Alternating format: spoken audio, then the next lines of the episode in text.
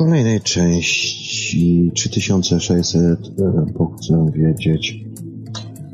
Tak, zajmijmy się może teraz um, kolejnymi akta i weźmy na tapetę może asteroidy, a dokładnie to, czy, co przed nami ukrywają takie agencje jak na przykład NASA. Ziemia porusza się w przestrzeni pełnej nieobliczalnych, często niedostrzegalnych ludzkim okiem obiektów, z którymi w każdej chwili może się zdarzyć, yy, zderzyć, przepraszam. Nawet astronomowie nie potrafią określić, kiedy mogłoby to nastąpić, ale może tak naprawdę NASA i CIA wiedzą więcej niż chcą yy, nam powiedzieć. Przyjrzyjmy się tym fenomenom, yy, a dokładnie tym informacjom, które sobie tutaj zgromadziłem. Pozwolę sobie Wam dać do informacji. Mogę panu powiedzieć tylko tyle, że nie wiemy co to jest, zdradził Gerhard Neugbauer, dziennikarzowi do Washington Post. Neugbauer był szefem misji, podczas której NASA wysłała orbitę oko na orbitę okołoziemską całkowicie nowego satelitę badawczego. Przesłane z niego dane zaskoczyły wszystkich czy 80 milionów miliardów kilometrów od Ziemi, tuż za Plutonem, znajduje się ogromna planeta wielkości Jowisza? Jeśli rzeczywiście znajdowałoby się tak blisko, musiałaby być częścią Układu Słonecznego, przypuszcza właśnie astronom James Hook. Dlaczego więc jeszcze jej nie odkryliśmy? Uniwersum ma wiele, wiele dziwnych właściwości. Jedną z nich jest to, iż promieniowanie widzialne pozwala zobaczyć jedynie niewielki ułamek ciała i zjawisk kosmicznych. Kiedy to w 1983 roku infrared Astronomical Satellite skute IRAS po raz pierwszy zbadał wszechświat podczerwieni, nagle jakby uniosła się niewidzialna kurtyna. Obiekty, których do tej pory nikt nie zauważał, po prostu dlatego, że nie były one wystarczająco jasne, stały się nagle widoczne dzięki emisji ciepła w postaci promieniowania podczerwonego. Podobnie może być też hipotetycznym gigantem za Plutonem. Czy jest to progwiazda, która nie ma dość energii, aby rozbłysnąć, a może jest to ogromna kometa? Czy kilku, kilku czy dwukilometrowa skała mogła, mogłaby uczestniczyć w zakładzie ludzkości? Niezliczone ogłamki skalne i lodowe resztki z czasów powstawania planet krążą w Układzie Słonecznym w czasie planetoid między Marsem a Jowiszem, tzw. Tak pasie Kuipera hipotetycznie obok Oorta. Wiele asteroid przecina orbitę Ziemi, ale co najmniej 2300 z nich jest na tyle duży, aby, duży, aby poważnie nam zaszkodzić. Gdyby zebrać je wszystkie razy, ich masa wyniosłaby tylko około 5% masy Księżyca. Jednak y, już y, zderzenie z zaledwie dwukilometrowym takim odłamkiem mogłoby stanowić y, poważne niebezpieczeństwo dla naszej obecnej cywilizacji. Czy jest to skała, czy jest to rumowisko? Jedną z największych niewiadomych w badaniach nad planetoidami stanowi ich budowa. Czy to pojedyncze ciało niebieskie, a może składają się one z wielu drobniejszych odłamków, które to mogą uderzyć jednocześnie w wielu miejscach?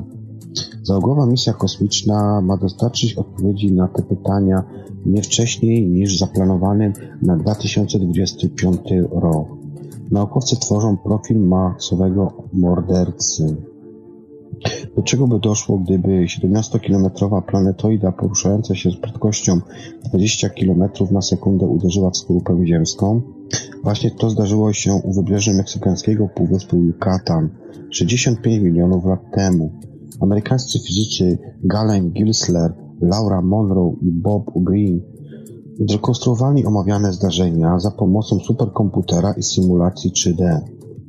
Kosmiczny poczysk przy uderzeniu wyzwolił energię 30 milionów bomb atomowych i wywołał temperatury wyższe od tych panujących na powierzchni Słońca, skutek czego z wyłamku sekundy z mórz wyparowała, wyparowała zarówno woda do głębokości 100 metrów, jak i znajdujące się pod nią warstwy kalcytu i granitu. Miliardy ton żwiru, gruzu oraz popiołu zbiły się aż do górnych warstw atmosfery, zasłaniając niebo na całe miesiące. Dinozaury nie miałyby więc wtedy żadnych szans na przeżycie. Jak istotny jest kąt uderzenia? Energia uderzenia rozchodzi się w skorupie ziemskiej, rozsadza skały i prowadzi do powstawania kraterów. Naukowcy dowiedli, że im bardziej jest płasko, że im bardziej płasko uderzy asteroida, tym większy się tworzy właśnie taki krater. Kiedy 31 grudnia 1983 roku na pierwszej stronie The Washington Post pojawił się artykuł pod tytułem Odkryto tajemnicze ciało niebieskie, misja IRAS od ponad miesiąca była już zakończona. W satelicie się, wyczerpał się płyn chłodzący, przez co, jak twierdziła NASA, projekt nie mógł być kontynuowany. Zaskakujące dane miały pochodzić z odległej galaktyki, ale nie znajdującej się nieomal, ale, ale nie, że znajdującej się nieopodal naszej planety. John Maynard, były oficer amerykańskiego wywiadu i wieloletni naczelnik Narodowego Biura Rozpoznania, yy, w skrócie NRO, ma jednak w tej kwestii zupełnie inne zdanie. Ta amerykańska agencja rządowa zaopatruje CIA i Ministerstwo Obrony w satelity wywiadowcze. Magnard miał dostęp do ściśle tajnych informacji i jest przekonany, że Iras rzeczywiście odkrył dużo ciało niebieskie na skraju Układu Słonecznego, a co więcej, obserwował je również po oficjalnym zakończeniu misji, czyli po rzekomym wyczerpaniu się płytu płynu chłodzącego. Jeżeli nie kłamie, co takiego odkryła NASA, że zdołała zataić prawdę przed taką, przed, nasza, przed nami, przed opinią publiczną. Faktem jest, iż po artykule The Washington Post żadna reformowana gazeta nie podjęła tego sensacyjnego tematu. Atmosfera tajemniczości ujawniła powstawanie szalonych spekulacji żywych po dziś dzień. Ogromne ciało niebieskie zmierzające ku naszej planecie, którego istnienie jest w dodatku usilnie kwestionowane poprzez astronomów, wzmacnia liczne teorie spiskowe o końcu świata w 2012 roku, rzekomo przepowiadanego w kalendarzu maju. Dziś już wiemy, że nie sprawdziło się to. Pytanie jednak brzmi, a szczególnie zwraca się uwagę na jeden z internetowych z internetowych blogerów, a szczególnie to wywołując tym samym panikę wśród 7 miliardów ludzi i ogromny kryzys, to jest mało prawdopodobny scenariusz, tak przynajmniej uważa ten bloger. Czy z bieguna południowego widać nadciągającą katastrofę? South Pole y, teleskop, y, w skrócie to SPT, Budowano prawie 3 lata, od 2004 do początków 2007 roku. Intensywne prace trwały łącznie pół roku, ale w ekstremalnych warunkach panujących w głębi Antarktydy dysponowano zaledwie dwoma miesiącami w roku na zamontowanie tych podzespołów. Projekt, który pochłonął wiele milionów dolarów, miał służyć do badań galaktyki. Mierzący 10 metrów średnicy instrument jest największym teleskopem w tej części świata, dlatego jego instalacja wywołała burzę wśród internautów. Czy nie byłoby korzystniej umieścić go w przestrzeni kosmicznej? Dlaczego akurat biegun południowy? Tak zadawali pytania. Były pracownik y, wywiadu John Maynard twierdzi, że właśnie od południa ma się zbliżać tzw. Tak planeta X. Zwolennicy teorii spiskowych wierzą, iż SPT jest niczym innym jak szpieg, szpiegiem asteroid. Uderzenie akurat w okolice Boeguna Południowego nie byłoby niczym nadzwyczajnym. Już raz 780 tysięcy lat temu w Antarktydę przypuszczalnie trafiła planetoida o średnicy 5 do 11 km lub cała też chmara takich pocisków. Świadczą o tym gigantyczne kratery uderzeniowe pod pokrywą lodową, które na zdjęciach satelitarnych odkryli holenderscy naukowcy. Uderzenie stopuje 1% lodu biegunowego, podnosząc tym samym poziom mórz o 60 cm. Czy niedługo więc czeka nas coś podobnego? Z archiwum planety X. Jedno jest pewne, żadne poważny, żad, żaden poważny astronom nie zaprzeczy, że błękitna planeta cały czas znajduje się w polu rażenia ciał niebieskich które to mogą się z nią zderzyć i w mieniu oka położyć kres naszej cywilizacji. Ziemię stosunkowo mały okruch, okruch skalny, krążący w, w zespole ośmiu planet wokół gwiazdy średniej wielkości, łatwo je bowiem zranić. Układzie Słonecznym aż roi się od nieobliczalnych, trudnych uchwyconych, u, u, u, trudno uchwyconych oraz w większości jeszcze nieodkrytych obiektów. Nie mówimy tutaj o 150 tonach drobnych odłamków, które codziennie przedostają się do ziemskiej atmosfery, gdyż spalają się one tam bez żadnych następstw. Zacznijmy jednak od najbardziej tajemniczego ciała niebieskiego – o istnieniu na obrzeżach Układu Słonecznego odkrytej być może przez Iras planety X, nazwanej też Nibiru. Przekonywani są też astronomowie, np. Patryk Lykawka z Uniwersytetu w Kobe w Japonii. Uważa on, że właśnie taki obiekt jest odpowiedzialny za niezwykłe właściwości pasa Kuipera, potężnej stęgi składającej się z miliardów odłamków lodu i kamienia, które to rozciąga się daleko za orbitą Neptuna. Urywa się ona nagle, tworząc na swym końcu tak zwany, tak zwany Cliff Kuipera. Czy przyczyną jego powstania jest siła przyciągania bardzo dużego ciała niebieskiego właśnie planety X? Na początku ukształtowania się Układu Słonecznego gazowe olbrzymy Jowysz oraz Saturn mogły przecież zetknąć taki obiekt na sam skraj naszego układu planetarnego. Nemesis to z kolei ciemna gwiazda, która podobno krąży niczym tajemniczy towarzysz wokół Słońca w odległości od, od jednego do trzech lat świetnych. O istnieniu tego słabo świecącego brązowego karła przeświadczeni są fizycy, np. Mike, Richard Mahler, uznany badacz z Uniwersytetu Kalifornijskiego. Orbita Nemesis być może wywiera wpływ na zjednoczone komety w oboku Oorta, które są niczym gigantyczne, magazyn, niczym gigantyczny magazyn amunicji wokół Układu Słonecznego. Pole grawitacyjne gwiazdy dosłownie wyrzucałoby komety z orbit, kierowało ich część w stronę Ziemi, podobnie jak obiekt, który przed 60 milionami lat spowodował wymarcie dinozaurów. Nie można również zapominać o gromadach tzw. Tak ciemnych komet. Astronomowie Bill Napier z Uniwersytetu w Cardiff i David Asher Armagh Obserwatory w Irlandii Północnej określają ich liczbę na około 3000. Jak dotąd poznano zaledwie 25 z nich. Najpierw nazywa się je uśpionymi. Y, z angielskiej nazwy jest to Dormant Comets. Groźne w nich jest to, że rozwijają one większe prędkości niż planetoidy. Planetoidy około 51 km na sekundę w porównaniu z 17 km na sekundę. Poza tym bardzo trudno je wykryć, ponieważ występująca zazwyczaj w jądrach komet zamarznięta woda niemal całkowicie z nich wyparowała, więc prawie nie odbijają one światłem. Planetoidy to goście, którzy wpadają bez uprzedzenia. Spośród znanych bliskich Ziemi obiektów pochodzących z pasa planetoid między Marsem a Jowiszem do potencjalnie niebezpiecznych zalicza się mierzącą 250 metrów apo, apochi, Apophis, Apophis nazwa angielska.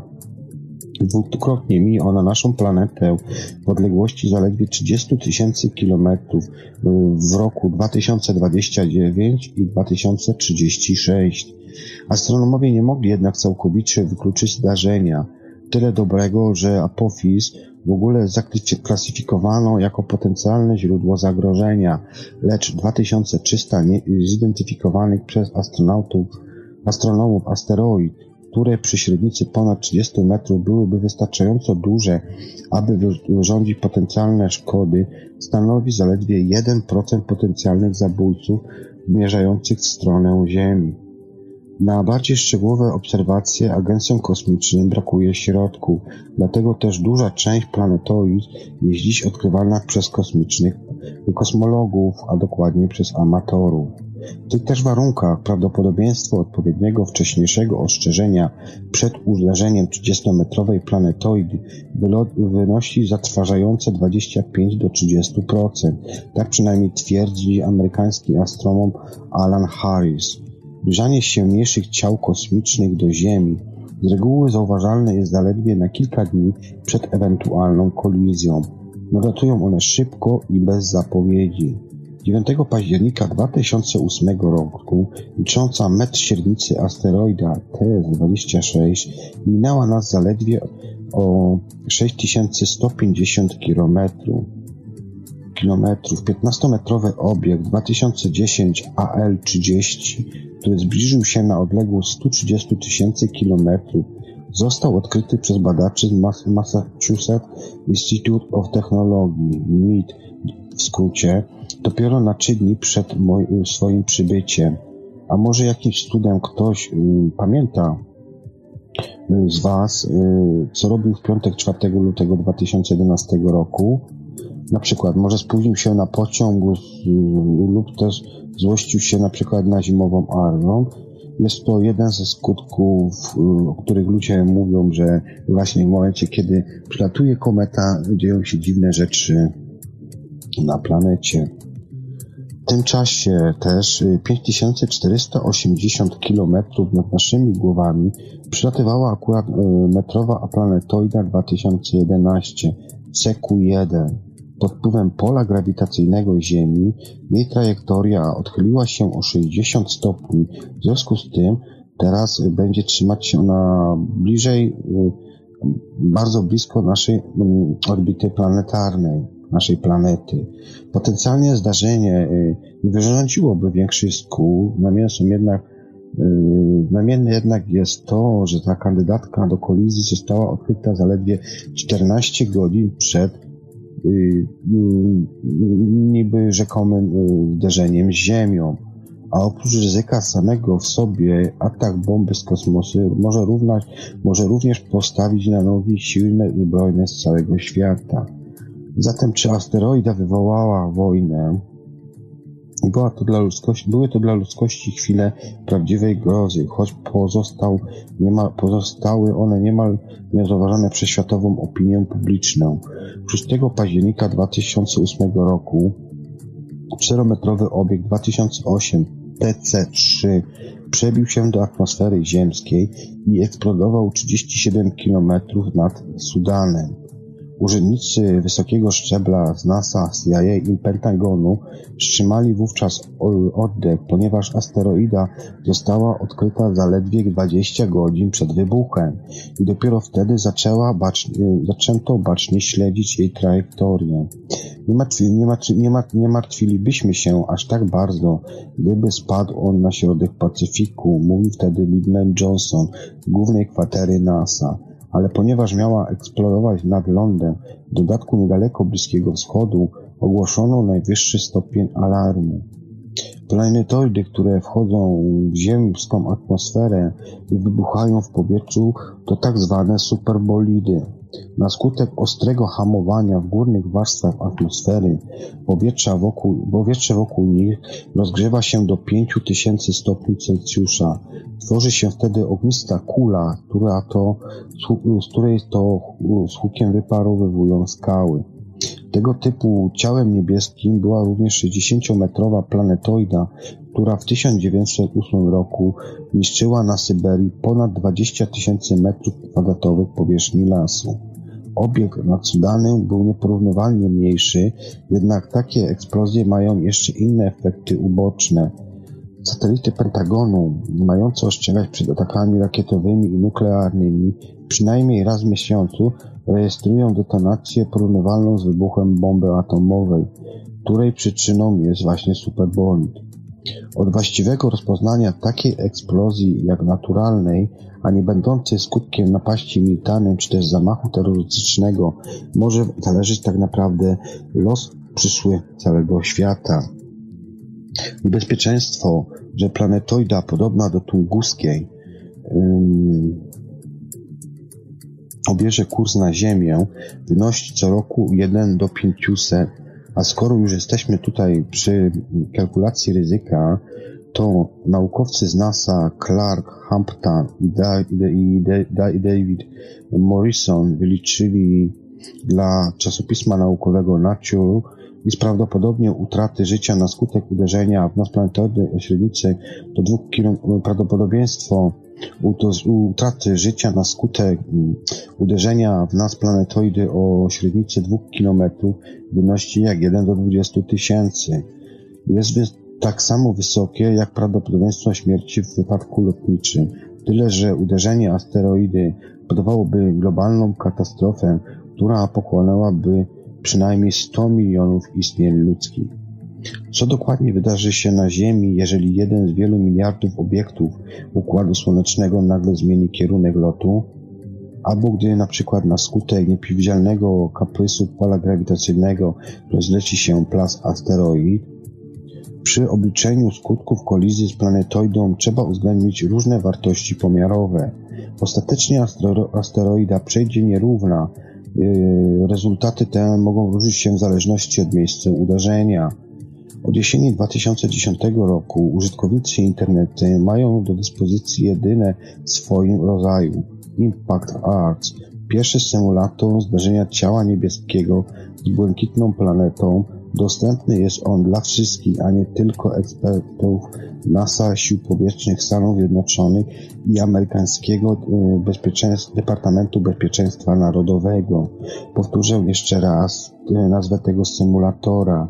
Jest to pierwszy symulator no, zdarzenia ciała niebieskiego z błękitną planetą. Jego nazwa to jest Impact Art. Mm, dobrze. Na stworzonej przez astrofizyków z Uniwersytetu Purdue stronie internetowej można wpisać wszystkie parametry związane z uderzeniem planetoidy, innymi jej wielkość, kąt i prędkość, z jaką trafi ona w Ziemię, gęstość i miejsce kolizji, yy, czy, czy na przykład czy to będzie woda, czy też ląd oraz odległość, w jakiej będziemy się znajdować w chwili zderzenia. Już podaję Wam tutaj tą stronę. Yy, najpierw powtórzę po angielsku, a później przeliteruję. To jest www.purde.edu yy, ukośnik Impact Arts ukośnik. Yy, a teraz przeliteruję Wam. To jest www.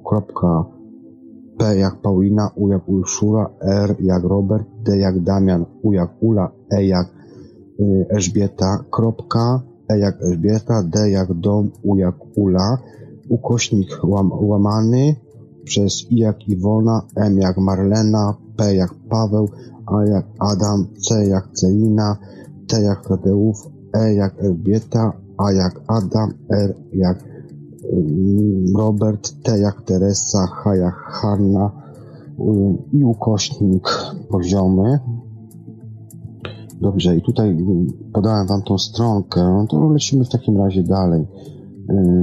Według tego, według Impact Arts 500-metrowe ciało z, liter, z litej skały, które wleci w atmosferę ziemską pod kątem 45 stopni i z prędkością 11 km na sekundę rozpadnie się na wysokości 47 100 metrów, zaś jego fragmenty uderzą w ziemię i pozostawią po sobie krater o średnicy około 6 km i głębokości 500 metrów.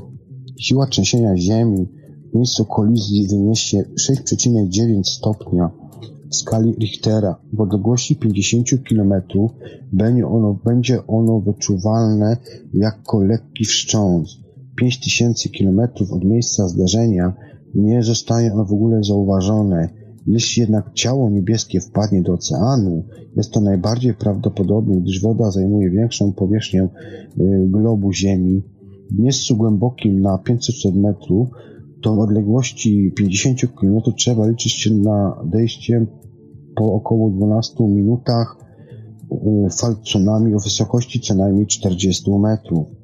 Już obiekty o średnicy od 1 do 2 km grożą globalną katastrofą. Gdyby więc taki pocisk stracił, trafił niespodziewanie y, strefę przybrzeżną, tysiące, a może nawet miliony ludzi nie miałyby szans.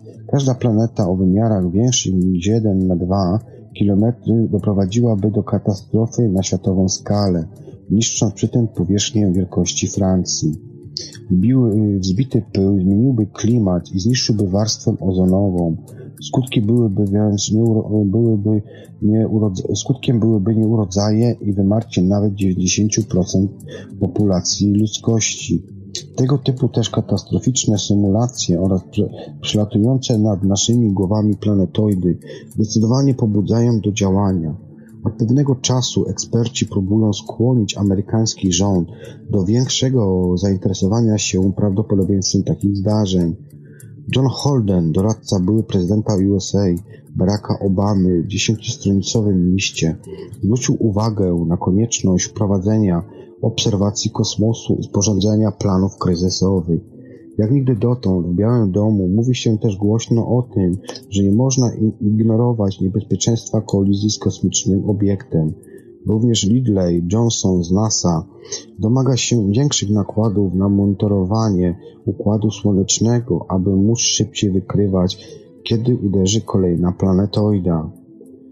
Jak ostrzega uczony, według wiedzy, którą dzisiaj dysponujemy, mogłoby się też to wydarzyć nawet w przyszłym tygodniu.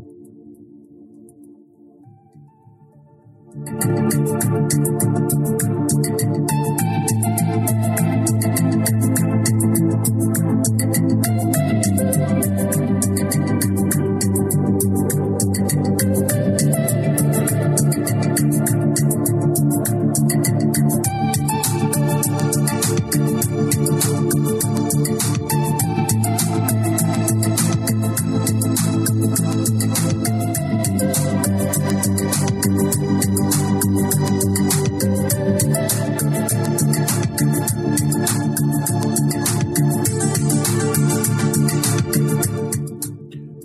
również ludzie, którzy zajmują się wyszukiwaniem profesjonalnym, że tak powiem już, y, takich astronomicznych artefaktów, ale jest również też skala, y, dzięki której określa się y, siłę uderzenia, a, albo inaczej,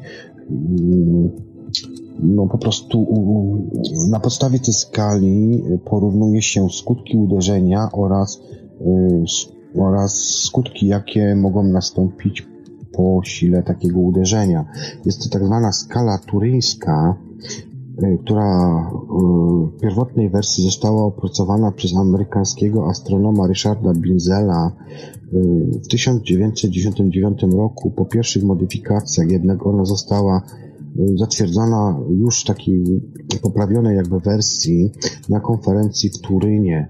Na tej skali właśnie klasyfikuje się bliskie Ziemi ciała niebieskie oraz skutki prawdopodobieństwa i kolizji. Pierwszy, pierwszy stopień jest to stopień zerowy. Yy, jest to prawdopodobieństwo kolizji, jego jest tutaj równe zeru lub też yy, dotyczy on obiektów odkrytych. Jest to, to jest tak mały, że nie należy się nawet liczyć z, ze szkodami, jakie tak naprawdę może ten obiekt wynieść. Pierwszy numer jeden w tej skali to są szanse na kolizję tutaj w tej skali są bardzo małe, a dalsza obserwacja obiektu prawdopodobnie doprowadzi do umieszczenia go w kategorii zerowej. Druga, dwójka, drugi numer z tej skali. Są to nowo odkryte obiekty, które, które, których zbliżenie jest niegroźne. Nadal jednak powinno się, być, powinno się monitorować takie obiekty przez ekspertów, aby, ale zderzenie jest tutaj również bardzo mało prawdopodobne. Numer trzeci w tej skali są to prawdopodobieństwo kolizji wynosi tutaj ponad 1%. Jest tutaj możliwość wywołania zniszczeń kolizji. Opinię publiczną wtedy należy poinformować, gdyby bezpośredni kontakt miał nastąpić szybciej niż w ciągu 10 godzin. Numer 4 w tej skali turyńskiej y, y, obrazuje on blisko przylatujące obiekty. Prawdopodobieństwo zdarzenia z nimi wynosi tutaj ponad 1%. 1% y, uderzenie mogłoby wywołać zniszczenia regionalne i konieczne jest oczywiście w tej skali obiektów dalsza obserwacja. Numer 5 w skali turyńskiej to poważne, to, to poważne, jednak w momencie odkrycia trudne do oszacowania zagrożenie.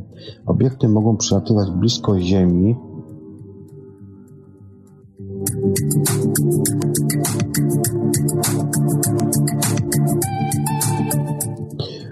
Jest też wysoko, wysoko możliwa kolizja ze skutkiem w postaci zniszczeń regionalnych.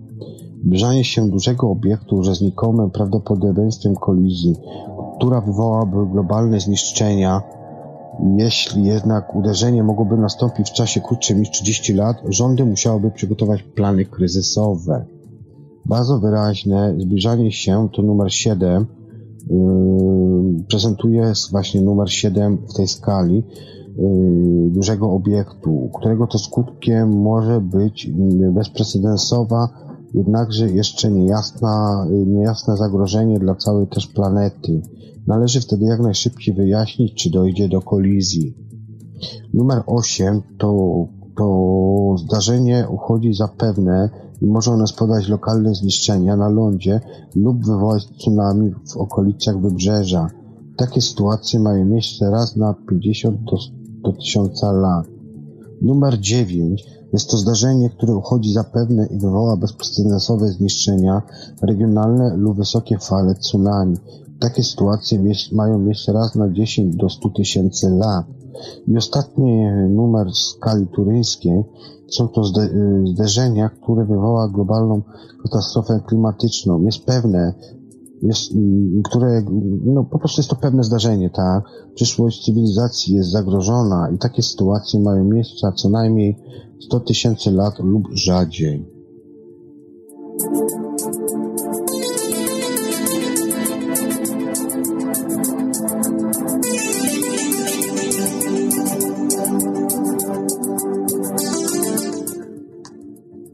Trudno powiedzieć, jak dużo kraterów uderz uderzeniowych nosi błękitna planeta. Wiele z nich nie da się tak naprawdę zrekonstruować, nie bowiem wraz z upływem czasu wszelkie ślady. Ponadto, gdyby nie ta zmienność powierzchni Ziemi, byłaby ona pokryta bliznami niczym skorupa Księżyca. Do dziś na naszej planecie znanych jest tylko 176 takich miejsc.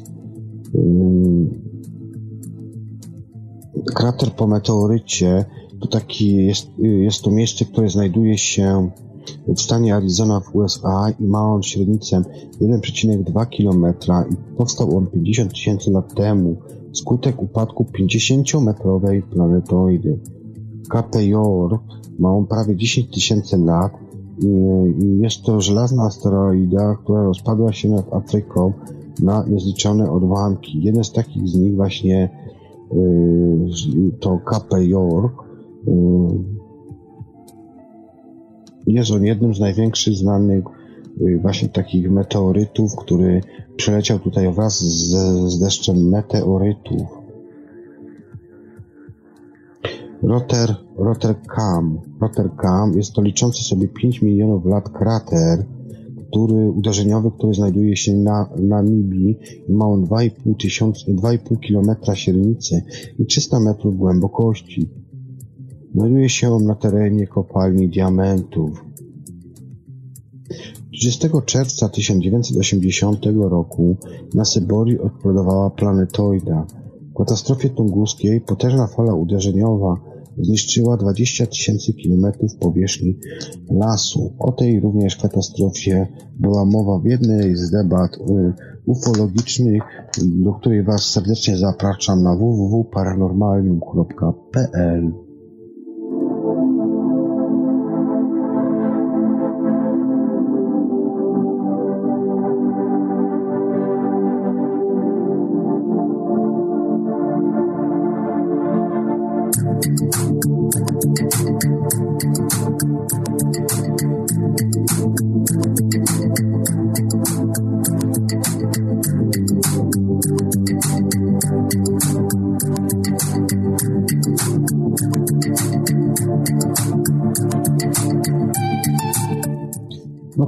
teraz zajmijmy się fenomenem supernowy. W jaki sposób umierają gwiazdy? Okej, okay. bierzemy swoje notateczki i czytamy w takim razie to, co sobie przygotowałem wcześniej. Eksplozja supernowej może być nawet 570 miliardów razy jaśniejsza od naszego Słońca. Spektakularna śmierć gwiazdy niesie za sobą jednak znacznie bardziej niesamowite zjawisko, ponieważ potrafi stworzyć życie, albo też przynieść mu zagładę. Gwiazdy konają cicho i długo. Nasze Słońce, jeden z wielu żółtych karłów w galaktyce, za 5 miliardów lat zmieni się w czerwonego olbrzyma. Po następnych 3 miliardach lat, podczas y, których zwróci po, połowę swojej masy, a jego średnica i temperatura będzie ulegać gwałtownym wahaniom, przystoczy się białego karła. W takim wcieleniu Słońce będzie wiodło żywot przez biliony lat, znacznie więcej niż liczy sobie wszechświat, aż do hipotetycznego stadium wygasłego czarnego karła. Właśnie w ten sposób wyzionie on ducha, a nie tylko też i on, ale i większość gwiazd w kosmosie. Co jakiś czas śmierć tych gorących ciał niebieskich przebiega jednak o wiele bardziej spektakularnie w wybuchu supernowej. Niektóre z nich wolą bowiem szybko się wypalić, niż powoli zniknąć. To rzadkie zjawisko w drodze mlecznej. Takie eksplozje zdarzają się około trzy razy na sto lat. Yy, jest nie tylko to spektaklem, ale też niewyobrażalną skalą, ale także jedną z fundamentalnych przyczyn naszego istnienia. Zgon na nieboskłonie. Ten termin, supernowa, y, termin supernowa powstał z połączenia łacińskich słów super, y, y, z łacińskiego to oznacza to potężny, wyróżniający się i nowa, czyli starożytni. Astronomowie nadawali to określenie obiektom, które dopiero co pojawiały się na firmamencie albo nagle znacznie zwiększyły swoją jasność na nocnym niebie. Dziś wiemy, że owe nowe gwiazdy to tak naprawdę gigantyczne eksplozje światła i energii towarzyszące ich śmierci. Potrafią rozpalić nieboskłon na kilkanaście tygodni. Historia obserwacji supernowej sięga 185 roku naszej ery, kiedy to pierwszą z nich udokumentowali Chińczycy. W 1054 roku inny wybuch, który nastąpił w odległości 6,3 tysiąca lat świetnych od Ziemi, Pozostawił po sobie majestatyczną głowę kraba wraz z wirującym w jej centrum pulsarem. Ostatni tego typu obiekt, widzialny gołym okiem z naszej planety, nazywany nową, nową Keplera, odnotowano w 1604 roku. I choć od tego czasu na drodze mlecznej jeszcze wiele razy dochodziło do kolejnych eksplozji, o czym świadczą odnalezione pozostałości materii, nie udało się ich wykryć. Nie przeszkadza to jednak w ciągłych badaniach nad tym zjawiskiem, ponieważ mają tak potężną moc, że widoczne są nawet te wybuchające w odległych galaktykach. Przy pomocy współczesnych teleskopów astronomowie każdego dnia odnajdują kilka, a nawet czasami kilkanaście odległych supernowych. Istnieją również dwa główne scenariusze według których te gorące ciała niebieskie są do, doprowadzane do eksplozji. W pierwszym z nich biorą udział wyłącznie masywne gwiazdy, powyżej ośmiu mas Słońca. Miarę wyczerpywania się paliwa w ich rdzeniach stopniowo dochodzi do fuzji coraz większych pierwiastków, aż do momentu uformowania się żelaznego jądra, którym to reakcje zamiast wydzielać, pochłaniają energię, bowiem bez niej nastąpiłoby nagle zwiększenie ciśnienia przeciwdziałającego grawitacyjnemu zapadaniu się gwiazdy. To z kolei powoduje opadnięcie materii na rdzeń i ściśnięcie go tak niewyobrażalną siłą, że w jego wnętrzu następuje fuzja protonów i elektronów w neutrony, któremu to procesowi towarzyszy uwolnienie ogromnej ilości energii w formie neutrin. Po odbiciu się od rdzenia zewnętrzne powłoki gwiazdy wyrzucane są z olbrzymią mocą wraz z falą uderzeniową. Drugi scenariusz przewiduje interakcję dwóch gwiazd, których to przynajmniej jedna, jedna jest białym karłem. Jeżeli poprzez zastanie materii sąsiadującego czerwonego olbrzyma, przez, yy, czy też przez zderzenie z innym białym karłem, gwiazda zwiększy swoją masę ponad 1,44 mas Słońca, zwaną granicą Chandrasekhara, powtórzę, granica Chandrasekhara, Nastąpi w niej nagła rein, reinicjacja reakcji termojądrowych, których to błyskawicznie obejmie ona cały obiekt i doprowadzi do wybuchu supernowej.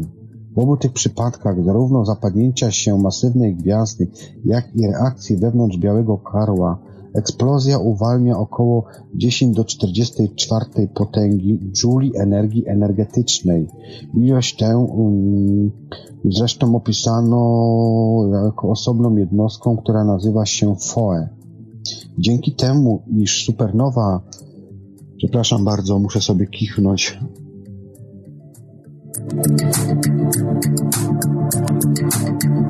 Przepraszam bardzo.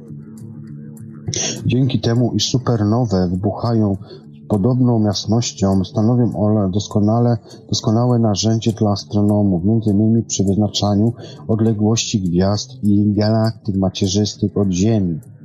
Obserwacje spektrów świetlnych najodleglejszych supernowych przyczyniły się również do opracowania hipotezy o stale zwiększającej się prędkości rozszerzenia kosmosu.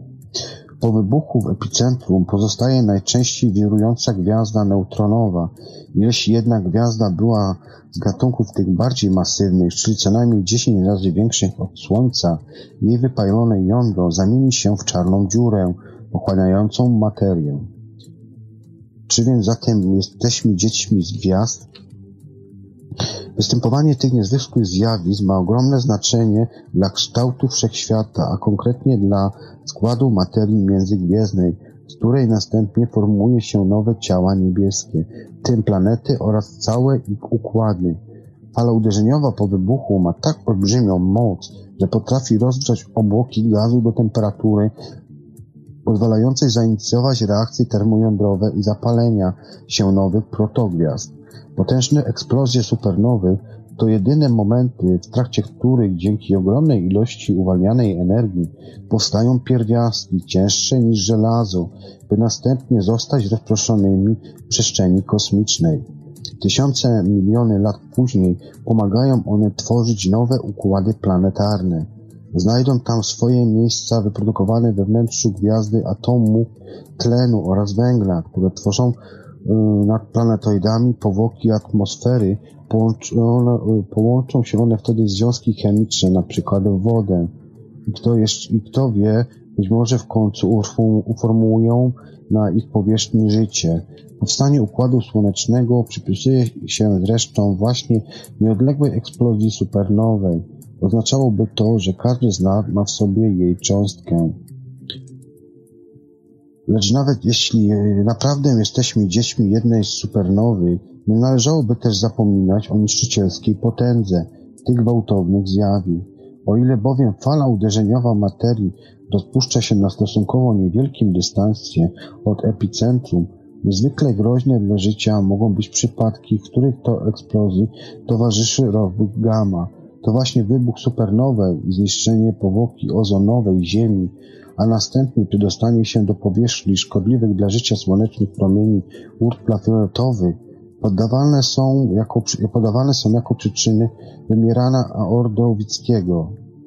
Doszło do niego około 430 milionów lat temu, kiedy to wyginęła wówczas większość oceanicznych gatunków zwierząt. Jako eksplozje potencjalnie niebezpieczne dla biosfery naszej planety określa się te, które nastąpiłyby w odległości do tysiąca lat świetnych od Ziemi, a jednym z głównych kandydatów do rychłego wybuchu jest pobliska, Bete, jest pobliska Betelgeza. Jak swego rodzaju system wczesnego ostrzegania, ostrzegania przed eksplozjami supernowych służy dziś um, jako swego rodzaju y, system wczesnego ostrzegania przed eksplozjami supernowych służą dziś rozlokowane w różnych zakątkach globu detonatory neutrin, takie jak umieszczony na głębokości kilometra pod ziemią japoński Super Kamiokande, czy też zatopiony 2,5 km pod powierzchnią Morza Śródziemnego Antares. Są one w stanie wykryć pochodzący supernowej impuls neutrinowy. Ich charakterystyczną cechą jest to, mają długość około 10 sekund na minutę, a czasami nawet godziny przed tym, zanim do Ziemi dotrze światło z wybuchu właśnie takiego. Po tym czasie już nic nie będzie tak, jak było wcześniej. A więc mamy dosłownie godzinę, y, jeżeli by coś mogło się stać, aby po prostu zareagować na to.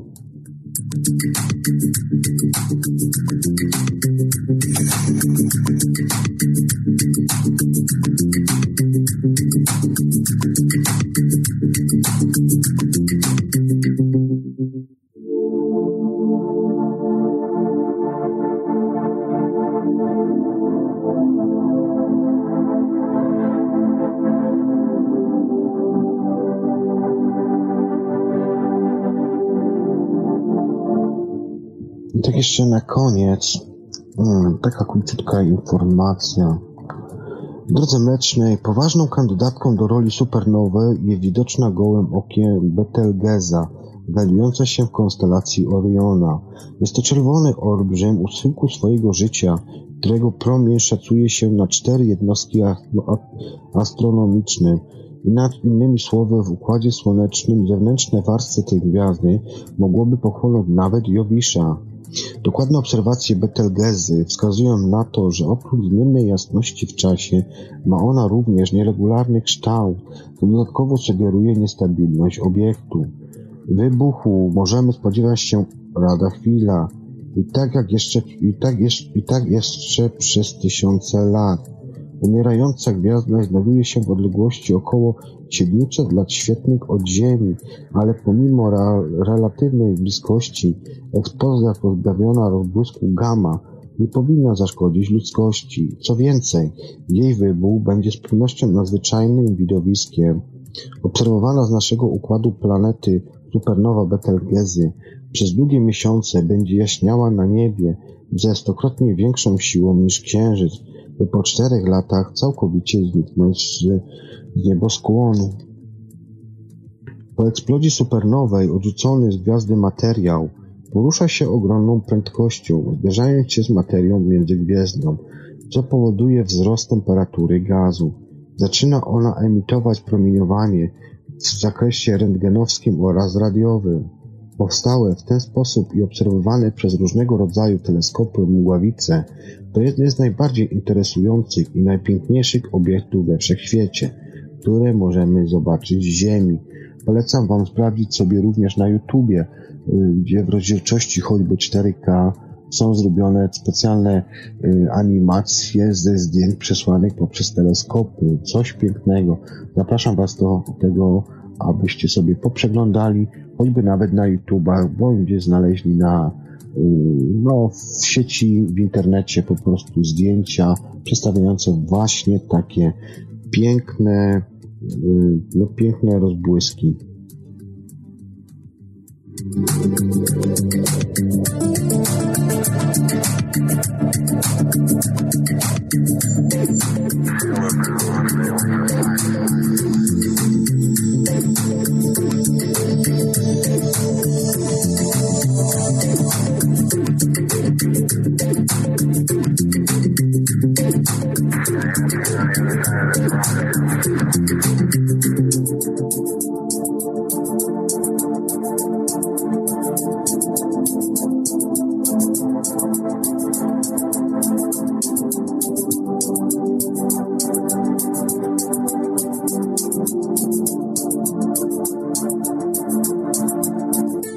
To teraz może troszkę z innej beczki, żeby ładnie zamknąć ten podcast, żeby już po prostu nie przedłużać.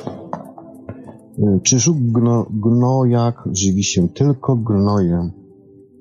Swoją nazwę ten lśniący owad rzeczywiście zawdzięcza słabości do odchodów. Zajada się on jednak nie tyle samym gnojem, co mikroskopijnymi organizmami, które osiadają się w kale roślinożerców. Ale nie wszystkie gnojaki są wyspecjalizowane w tym typie pożywienia. Naukowcy z amerykańskiego Uniwersytetu Princeton odkryli niedawno w lasach deszczowych Peru gatunek, który sam wyrusza na porowanie. Gatunek ten rozmakował się w krocionogach. Kiedy zlokalizuje ofiarę, najpierw często odcina jej głowę, używając przy tym do pomocy ząbków umieszczonych na pierwszej parze odnóży kroczych, a potem rozdziela stawonoga na drobniejsze fragmenty i wyjada zawartość chitynowego pancerza.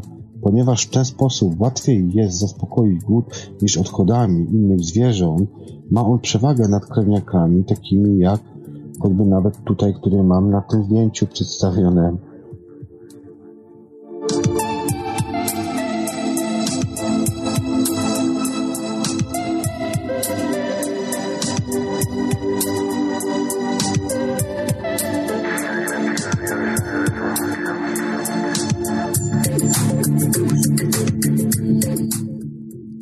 Cząstka nazywa się najdziwniej.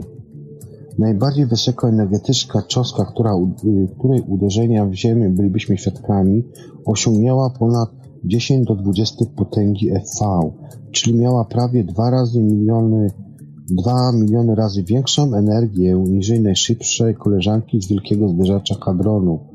Tłumaczy tutaj Daniel Whitterson, amerykański fizyk i współautor książki Nie mamy pojęcia.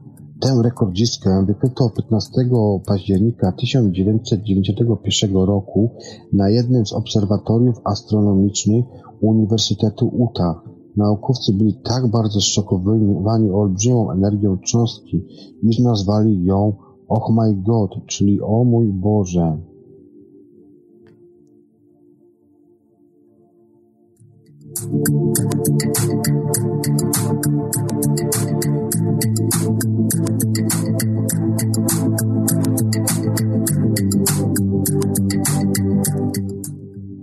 Kiedy powstały pierwsze maszynki do golenia? Już w XIX wieku yy, ich zadaniem było zapobieganie skaleczeniom powstającym często w trakcie używania brzytwy. Składały się podobnie jak dzisiaj z uchwytu jednostronnie zakładanego oszcza. Jego, jego montaż był jednak niezwykle kłopotliwy, gdyż wymagał wykrojenia odpowiedniego kawałka metalu. Przełom przyniosła dopiero opatentowana w 1904 roku dwustronna żyletka. Wcześniej nie musimy trudzić się wymianą oszcza, a golenie idzie gładko dzięki maszykom takim jak Wilkinson, Sword Hydro Connect, um, która może mieć nawet pięć oszczy i jednocześnie również nawilża skórę specjalnym żelem.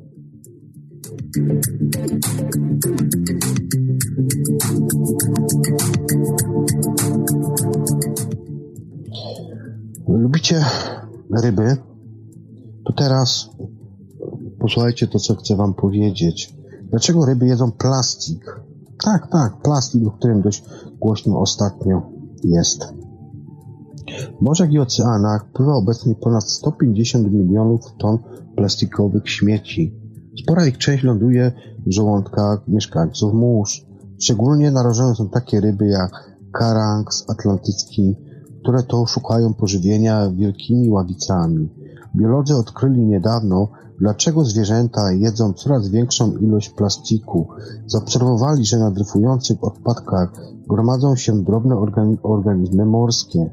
Ryby nie potrafią odróżnić, czy to ich naturalne środowisko pokarmu, czy obrośnięte nim cząsteczki tworzy, tworzyw sztucznych. Niczego nie podejrzewając, spożywają szkodliwe, zapachające żołądek śmieci i konają z głodu, albo też wcześniej zostają zjedzone przez człowieka.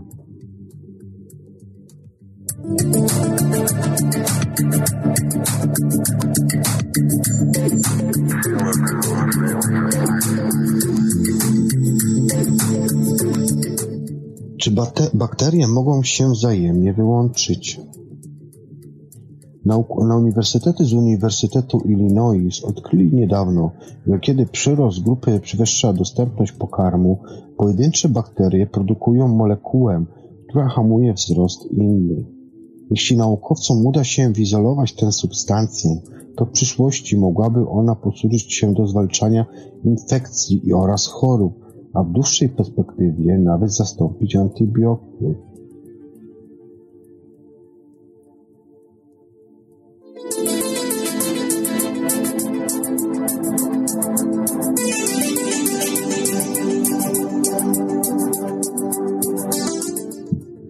Jak wytropić podziemny test jądrowy?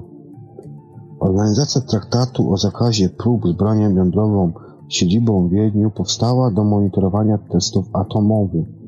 System kontrolny złożony z rozmieszczonych na całym globie około 300 stacji pomiarowych rejestruje wstrząsy sejsmiczne i sprawdza skład cząsteczek pyłu pod kątem radioaktywności. W ten oto sposób da się wykryć nawet przeprowadzenie podziemnego testu atomowego.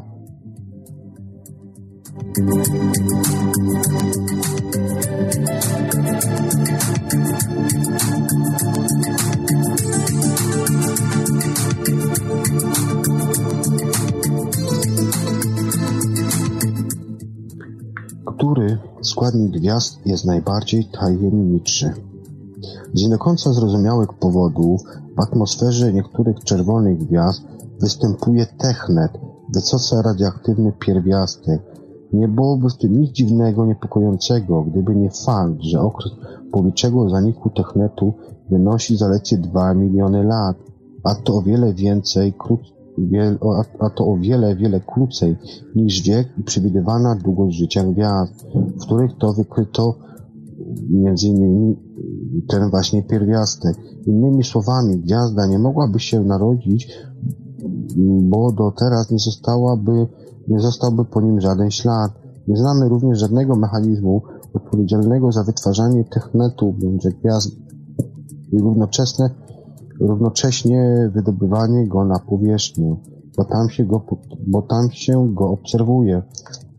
Tak przynajmniej tłumaczy słynny popularyzator nauki Neil deGrasse Tyson, autor książki Astrofizyka dla zabieganych. Swoją drogą, technet to pierwszy pierwiastek, który człowiekowi udało się otrzymać sztucznie.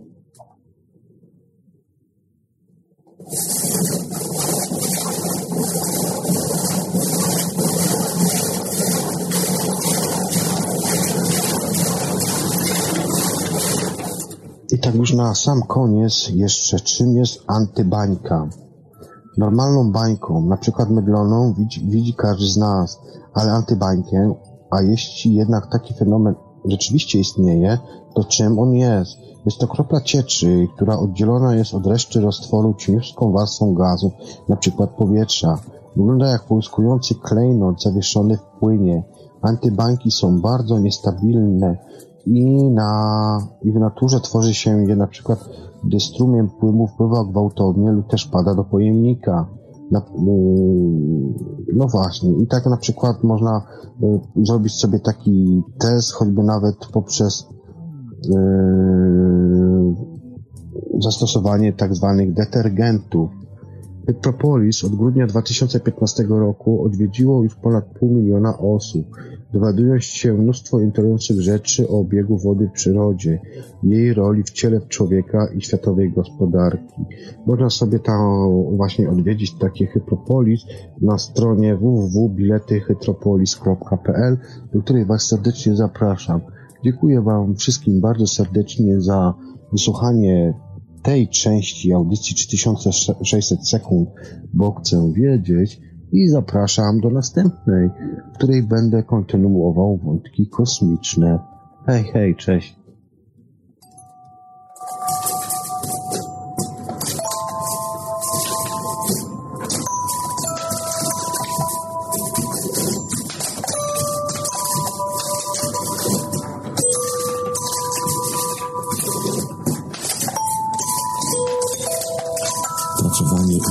Radia Dream Tank. Czytał Luby www.czasnub.com oraz Radio Dream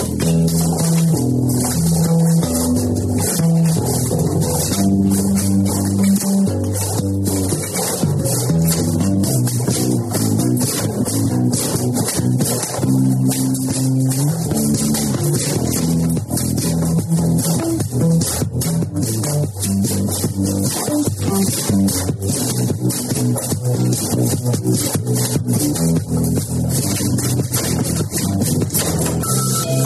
you.